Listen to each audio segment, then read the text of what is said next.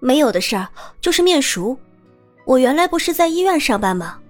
认识倒是认识，只不过呀，人家是大夫，我就是个小护士，我认识他，他也不一定认识我呀。他说起来意有所指，阴阳怪气的，听得在场的人都挺不是个滋味毕竟他们都是小护士，很多人都没在正儿八经的医院上上过班这其中有在临时医院工作过的，还有学习过护理知识在卫生部门上班的，也有卫生学校的学生，并不完全专业，但足够在战场这个环境下使用了。是吗？刚才听他说话就觉得不太好处，不过，只要他医术过硬，咱们就干好自己手头上的工作，别的事儿不用管。先入为主，他们毕竟和江心兰熟了，第一次见识唐宁的风格，再加上江心兰似是而非的说辞，有这种想法也正常。大夫怎么了？没有护士，大夫也不能顺利工作。就是，咱们护理工作可重要了。我我听他们说，唐大夫人特别好，这其中是不是有什么误会啊？半晌，才有人弱弱的提出。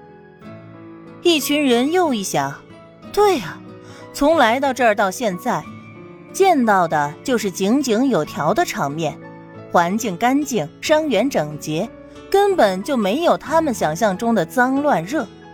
条件虽然艰苦，但都能克服，但已经超出预期很多了。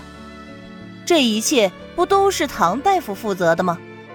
要是他做的不好，怎么能服众，让大家伙都交口称赞呢？有那些个长脑子的，转念一想就想明白了，差点就被江心兰三两句的给带跑了。人家一个大夫，整天忙得很，还要专门去结交你个小护士才叫好相处？八成是这俩人原来就有什么不对付。这会儿让江心兰抓住机会了，有的人就默默的远离了江心兰，也有人受了蒙骗，开始跟江心兰越走越近。郑刚所在的队伍还在战前动员，吃了这顿饭，他们就要跨越过边境线，开始进入到真正的战场。他也没去想江心兰，毕竟江心兰这个人。只要他想，绝对能混得如鱼得水。搞小团体、拉帮结派的手段玩的不要太溜。要不是他那么有迷惑性，当初他也不会上当了。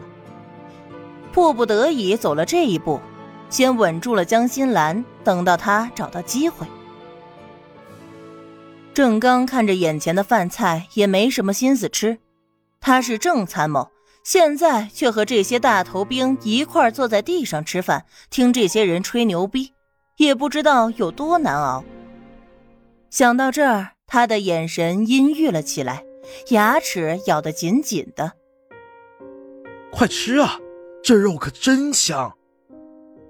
有人见他不动，重重的拍了拍他的背。郑刚脸上的表情没收住，被人看见了。不想吃就算了，都来这了，娇贵给谁看呢？就在这时，有个看起来年纪不大的小兵跑来。大家伙快点吃啊，不够还有，管够！今天你们运气好，是我们唐大夫亲自掌勺，别提多好吃了。正是小鱼，他热情地搅动着手里的大勺子，肉片汤散发出诱人的香味儿。里面还被唐大夫加了一些养生的药材。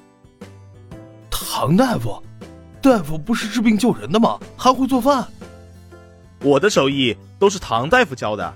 唐大夫可不是一般的大夫，人家什么都会，又一心为了战士，大家伙心里都感激他呢。小鱼是个无脑唐大夫吹。他现在就是唐大夫的脑残粉，心里最崇拜的人就是唐大夫。郑刚一直浑浑沌沌的脑子，像是被什么劈开了一般。你说的唐大夫，该不会是唐宁吧？哟，你认识我们唐大夫？小鱼看向郑刚，没想到这人大为惊讶。你有没有搞错？唐宁会做饭，他就是个普通大夫，哪有那么神？结婚四年，他可没吃过唐宁做的饭。再说了，唐宁他就是一个一般的大夫啊。从来也没有过任何和其他大夫不一样的表现呢。郑刚不觉得怎么样，他说的都是大实话，可是听的人就愤怒了。你什么人呐？说什么屁话？凭什么这么说我们唐大夫？小鱼敲了敲大勺子，梆梆的响。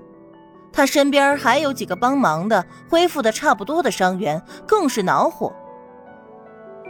你是唐大夫什么人？听你这口气，你挺了解他。你看他那怂样，能是什么好人？张口就是大话，怎么把这样的人派到咱们这儿来了？就你这样，也配认识唐大夫？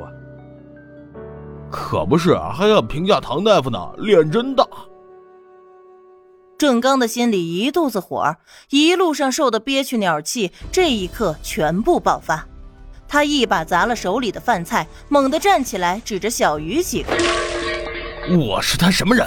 你把他叫过来，让他自己说。”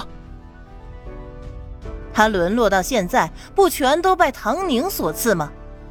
这个女人把他的生活搅和的天翻地覆，把他的大好前程都给毁了，自己却拍拍屁股来到这儿，混得风生水起，凭什么？就算他想要在这儿混，也要看他郑刚答不答应。